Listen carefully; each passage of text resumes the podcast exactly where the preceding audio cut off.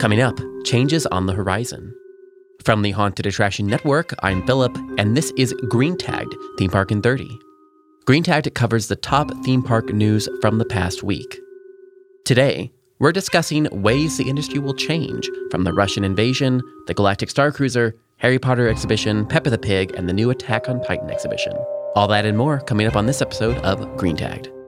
From our studios in Los Angeles and Tampa, Florida, this is Green Tagged Theme Park in 30. I'm Philip from Gantom Lighting and Controls and the Haunted Attraction Network, and I'm joined by my co-host, the wonderful Scott Swenson of Scott Swenson Creative Development. Hello, Philip. How are you this week? I'm here.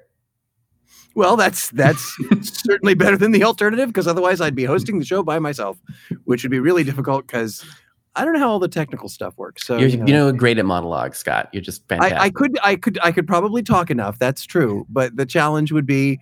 Um, I nobody'd hear it because I couldn't get the recording to start. So that would be the frustrating part. Um, so, uh, gosh, you know, I don't know whether you've noticed or not. There's a little thing that has kind of happened in the world. Um, it looks like there's been an invasion in the Ukraine. I, I, know, I know. It kind of probably went over every. It kind of wasn't a real big blip on anybody's radar. Um, but uh, but Russia and the Ukraine have. Uh, well, they've said Russia sent troops into the Ukraine, obviously, and uh, we were we figured that we'd probably best hit this one first because this is the largest elephant in the room when it comes to what can or what may or may not affect uh, our industry, and it's you know certainly has the potential to affect um, the world in general. But uh, we kind of wanted to break it down and see how this kind of thing was uh, was going to affect um, the the theme park and attractions industry. And I know Philip, you've done you've done your not only have you done your research on this, you've also um, formed some very strong opinions as to to what's going to happen. So let's uh, let me kick it over to you, and I'll let you get us started because because I think you're far more educated about this situation than I am. I think we're being a little bit glib about it, but of course it is a, a terrible situation, and you know we we don't want to we want to underscore that it's a terrible situation. I think where I wanted to walk with our audience, the line is we're really just looking at the impact that sh- that would be felt by tourist attractions, and that's that's kind of the line we're walking on. So we're not really going to talk about the the other issues with it, even though it is a, a serious matter. And uh, for me, I, I think in terms of how it's affecting our listeners, it's a pretty straight line that there are going to be economic echoes that are going to impact us. Uh, I think the most direct one, which is I'm sure one you've already been hearing about all over the news, it is the oil prices. But the you know the, the main things that's going on oil prices grains those are the two main things that that we've been hearing but i think that the larger impacts of those is oil prices directly impact transportation costs which not only impact the cost of raw materials that parks use for development but they also impact the end consumer in terms of prices at the gas tank which we know if we know if you put all these things together what that does is potentially discourage travel because you put the oil price all that, that that's how it, it impacts us directly. And the delay on this is going to be maybe like four to six months. So it's kind of we've been talking this whole time about the, the timeline for this year and how Hans or how Hans how parks and Hans, but Hans are getting ready, but how parks have been opening a lot of assets and trying to drive, you know, kind of set up the dominoes to have a really good summer and then holiday season, working on staffing, all that kind of stuff.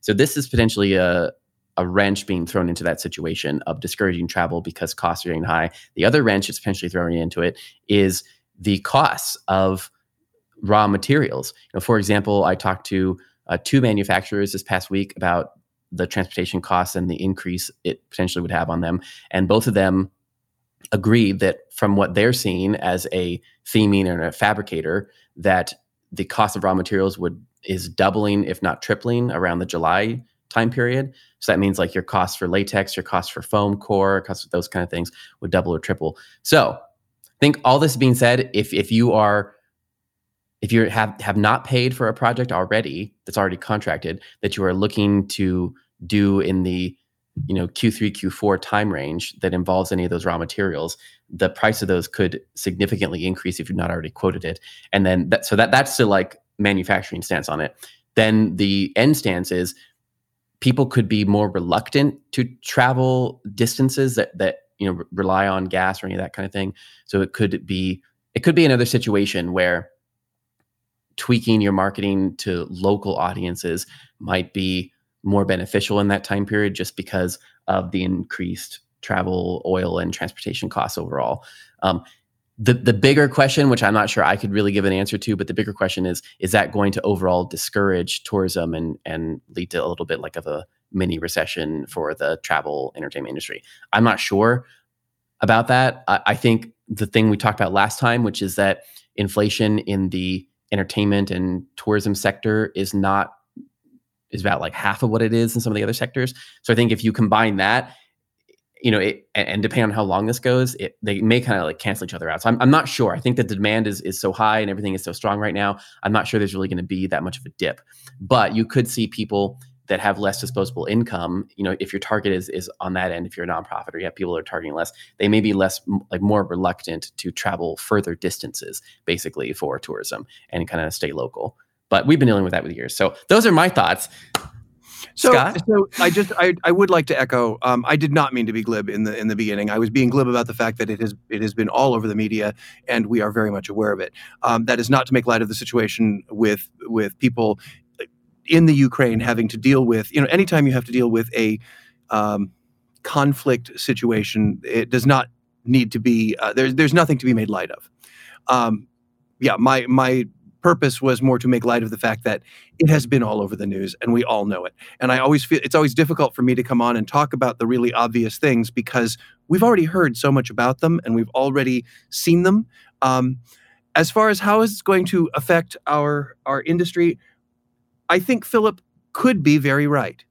I also think, based on what we've seen with the pandemic, if this were three years ago, I would say Philip is 100% right.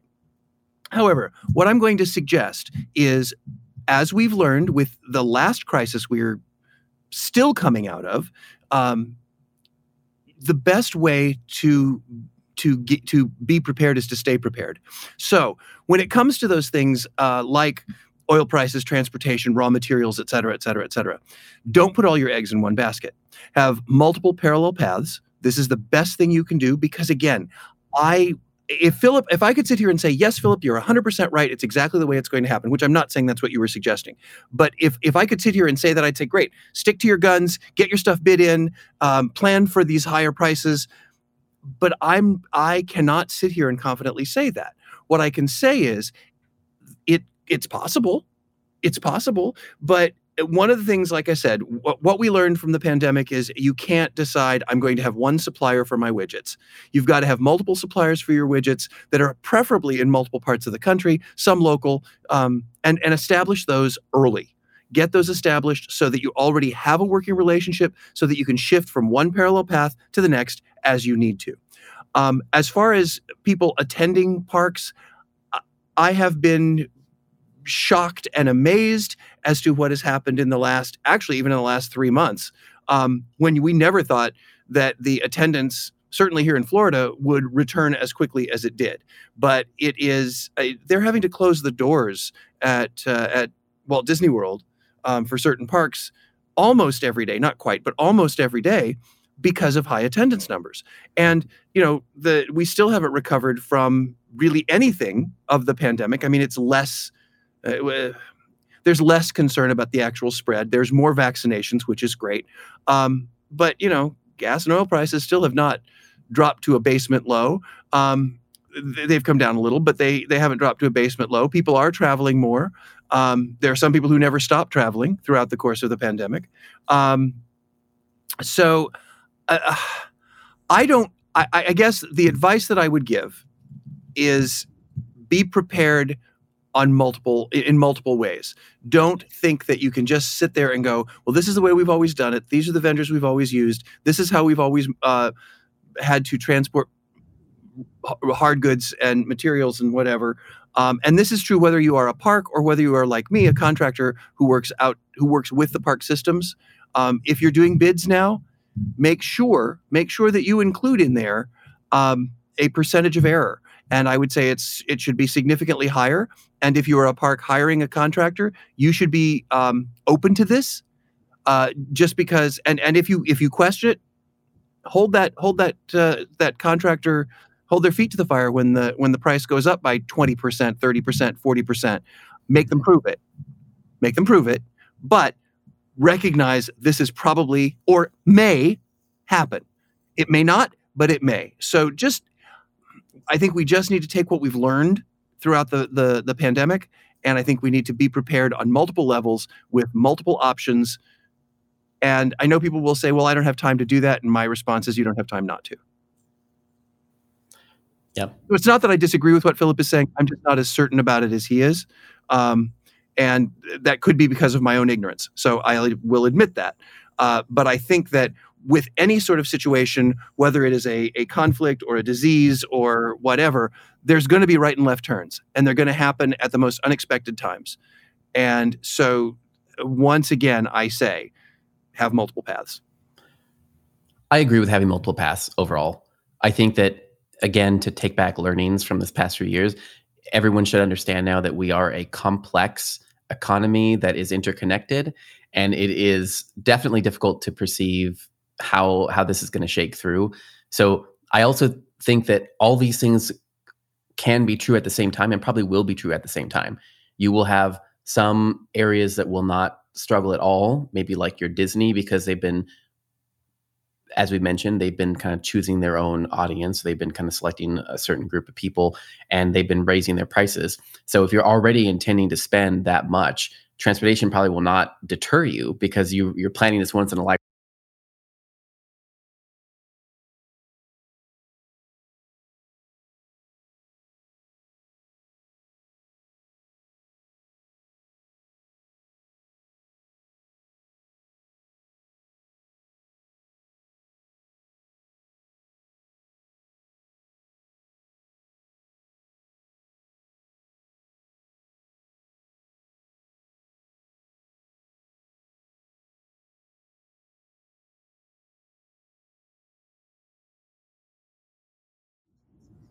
and uh, I mean, a perfect example. I'm glad you brought up like zoos because let's face it, a whole bunch of my clientele are zoos, aquariums, and museums. So um, one of the thing that things that I found interesting with my clients is uh, they have uh, zoos usually usually usually operate as a local industry. Their target is local. Mm-hmm. Um, and if you know if they are relying on uh, tourism traffic, my guess is this will not impact them negatively if if if airfare goes up, I think it may inf- impact them positively because more people are staying in town. Therefore, instead of flying to um, in, in instead of flying to Hawaii to go on a dolphin watch, they'll go see the dolphins at the local zoo or aquarium. Mm-hmm. So, I, I uh, again, I don't know either, and I don't think any of us do. I think the most important thing we can say is just prepare on multiple levels for the same thing because that way you won't be stuck with your with your wallet hanging out. Okay, well, our next section is kind of a what did you miss in the past few weeks in terms of big big things that have opened. So, you know, we talked about kind of some of the uh, oxygen being sucked out of the, the newsroom, but there have been a lot of big openings and big news in the in our world in our our industry. Um, the first one is this past week has been uh, the Starcruiser. The media embargo was lifted, so we are finally seeing a lot of uh, media takes and film and video of the Starcruiser experience. Uh, what do you think, Scott? Well, I haven't experienced it firsthand, so I really can't say. What I think is interesting from a social media standpoint is, does anybody really like it? Um, I I I really have not found many. I I have heard I have heard so much negative. Um, but what's interesting is I really haven't heard a whole lot of negative from people who've actually experienced it. I've heard a whole lot of negative from people who have either seen it or will, as we've talked about before, will never be able to afford it. Um, I, I, there's been significantly less that I've seen, and it may be out there. There's been significantly less about people who've actually experienced it. Um, I will. I do find it interesting because uh, I was talking to somebody who's not at all involved in the theme park industry, and they saw the uh, some of the the new images and and that sort of thing, and they said, "Wow, the rooms just look like really cheap cruise line rooms." Yeah. And and I said, "Well, that's kind of the mindset that they're going for." But you know, with with the ongoing um, discussion in our industry about things being immersive and things being interactive and things being gamified, does it? You know, how, how impactful is that? How important is that? Because what you're really paying for is the possibility of engaging in the engine room, engaging in being trained to do X, Y, and Z, um, having a variable story or plot line that's going to engage one or two people. I, I, for me, the jury's still out. I will say that I, I, think it is very pricey. I think that it is clearly targeting a uh, very high end market, and I think it is much more of a brag tag than it may be an experience. I also think it's unlikely that people who are going to pay that much money are going to come away from it and say it wasn't worth it. I was taken. I was. I feel foolish. Um, yeah. It takes you back to kind of a Mark Twain story. So uh, I um, I'm curious to see or to hear from people who have actually experienced it, who went through the whole um, the whole two day story arc, um, and uh, you know it it it may not be for everybody, but let me take you back. Let me let's hop back in the old guy's wayback machine, and let's go back to when Walt Disney World first opened uh, here in Florida in in the seventies. Um, there was a, a magical place called the Contemporary Resort, which nobody but the richest of the rich could get in. Or, more accurately, no one could get in unless you knew somebody. You had to be connected somehow. And there was discussion even back then that this was not the Disney brand. This is just the next contemporary resort. This is the next, you know, I, and I, I only say that because I went to Disney this, I went to Walt Disney World the second year it was open. And um, then again the third year. The second year, we could not get into the the contemporary resort. We didn't have any connections. We didn't know anybody. We didn't book it the moment they started taking bookings. They were taking bookings two and three years out. Um, mm-hmm. The second year, we did stay at the contemporary resort, and it was only because my dad had a connection through somebody he had worked with. Um, so this idea is nothing new to the Disney no. brand nothing new at all. And it was and it's pricey. And when there was only one hotel um, or two hotels because uh, polynesian was open as well. But uh, when there were only two hotels on disney property everybody wanted to stay in them. You had to have connections. It was exclusive as hell. Um, this is just uh, the next level of that. And um, there were people who would say well i'd much rather stay in the the Holiday Inn down the street, Holiday Inn in Kissimmee, than uh, spend twice that much to spend it to stay at Contemporary. But having done it, the experience and just the ability to eat, sleep, feed, all within a brand is kind of fun, and that's what you're paying for. So yeah. I, again, I I haven't seen much positive. I understand all the concerns, but um, it's really not that new for Disney. I I would push back a little bit. I, not not in the concept that like it's um, the link to the contemporary and capturing someone's attention over and over, you know, with the brand and et cetera, et cetera. I think that I think you're on the mark with that. I push back a tiny bit because to me,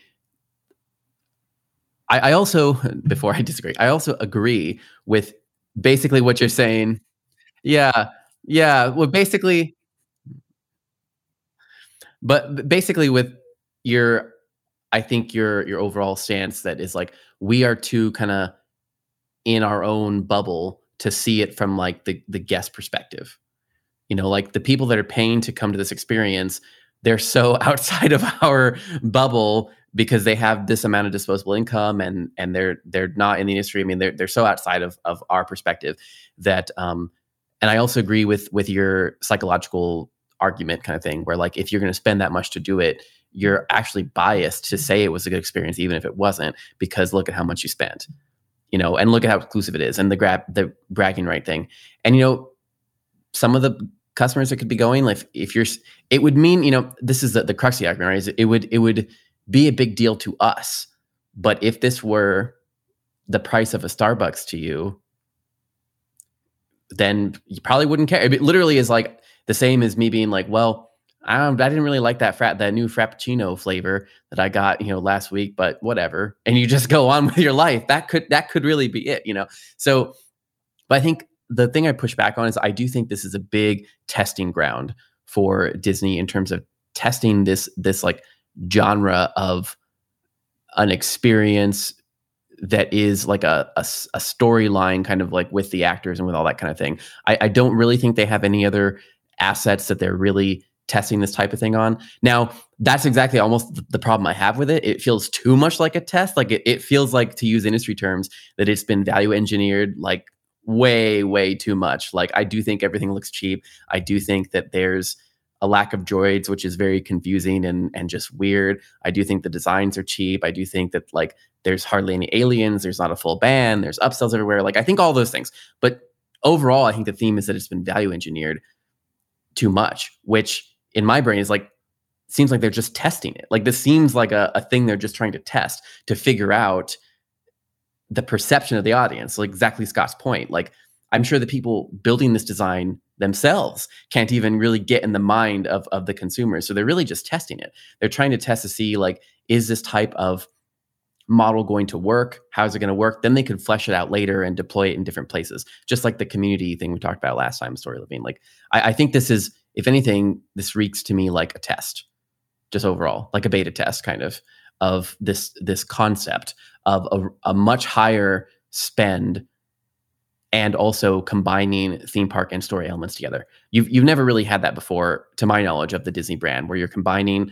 a VIP park experience, so you're combining the park IPs with the actors and the story experience inside with like a the hotel, you know, kind of these things together. It's all it's kind of ultimately it's the same thing we've been talking about over and over, which is just a stronger vertical, kind of like they're combining all of their assets together into a stronger vertical but I think it is the first time they're testing something like this. Well, I, I would agree with you that it's the first time they tested something like this on this public level. But there have still been experiences like this where you spend the night in the castle. Um, you know, eh, you, there is there is an apartment there that they have rented out yeah. for years.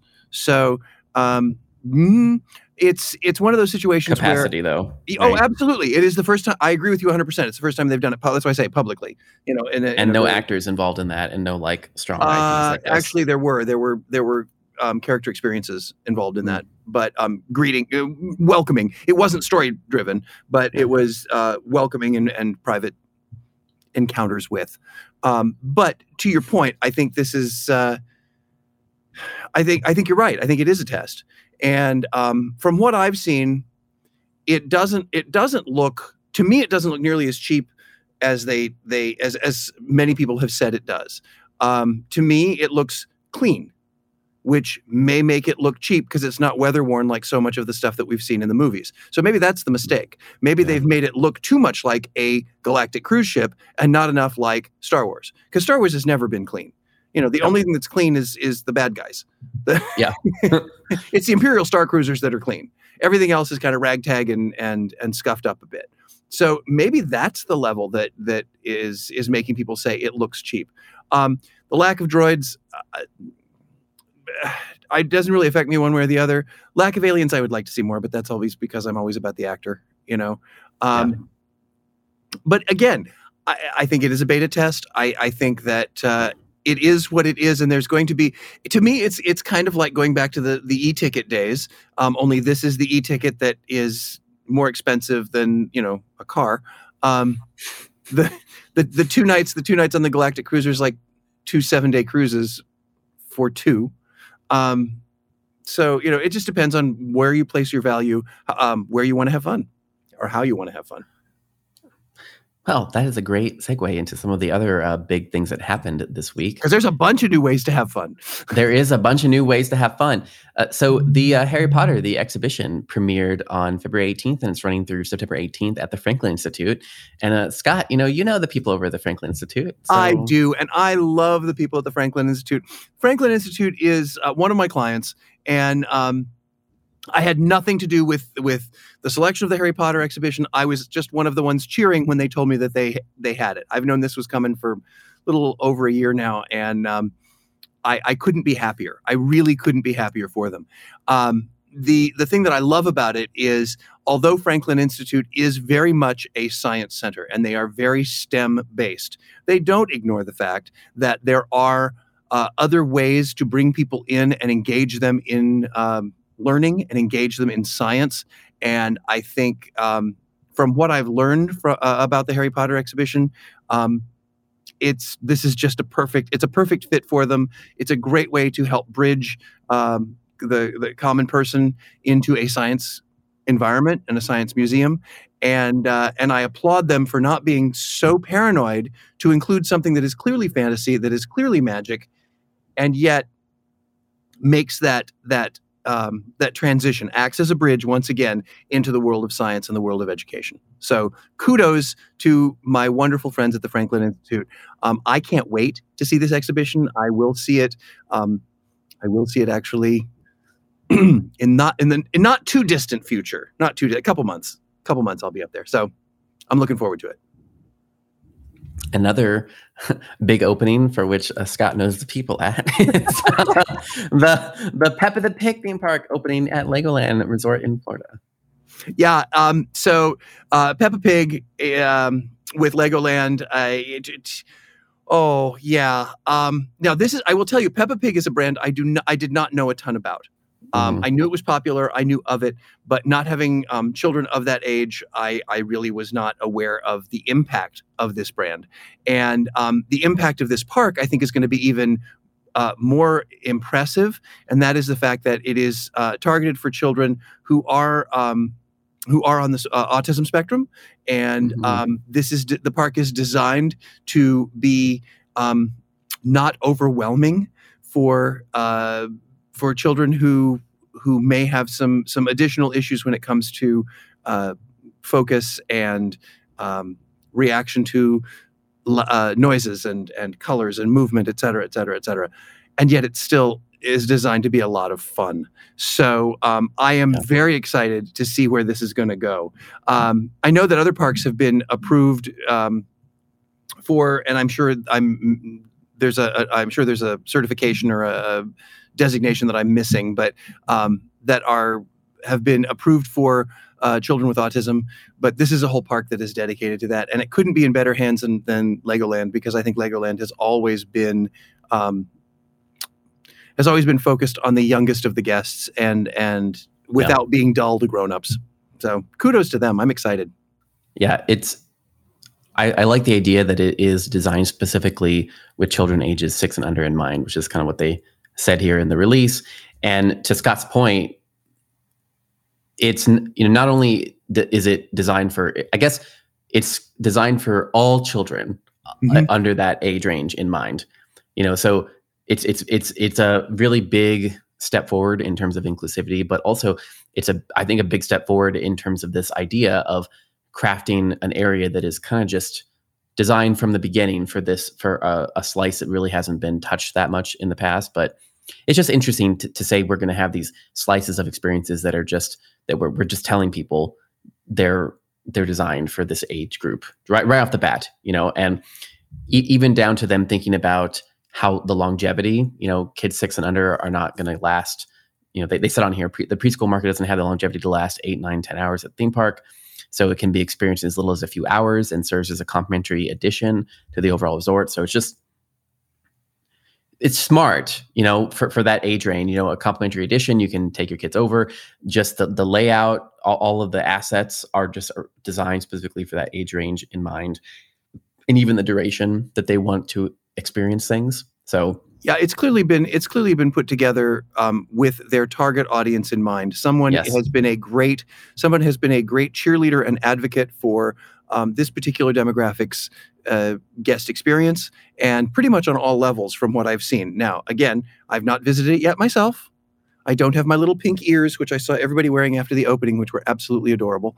Um, but uh, I am I am tickled that this, this park exists, and I look forward to checking it out myself. Yeah. So, also opening on February 19th, or already opened on February 19th, Attack on Titan opened at the ArtScience Museum. And so I'll read here from the release. Hit manga series Attack on Titan will arrive in Singapore's shores as part of the major exhibition of the ArtScience Museum. This will be the Southeast Asia debut of Attack on Titan, the exhibition, which will showcase the immersive world manga series written and illustrated by Japanese creator Hajime Isayama.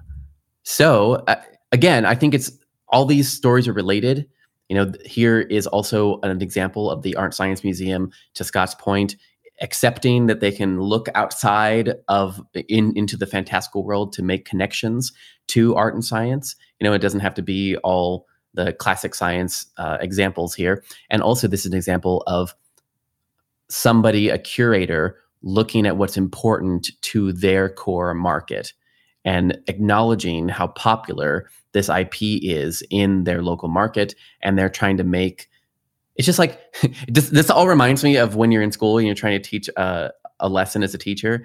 And then you're, you're trying to think of like, how do I explain this concept, but use it in a way that the students can understand because they interact with something in their daily life? And how can I make this example speak to them? And that's why I, I like these examples.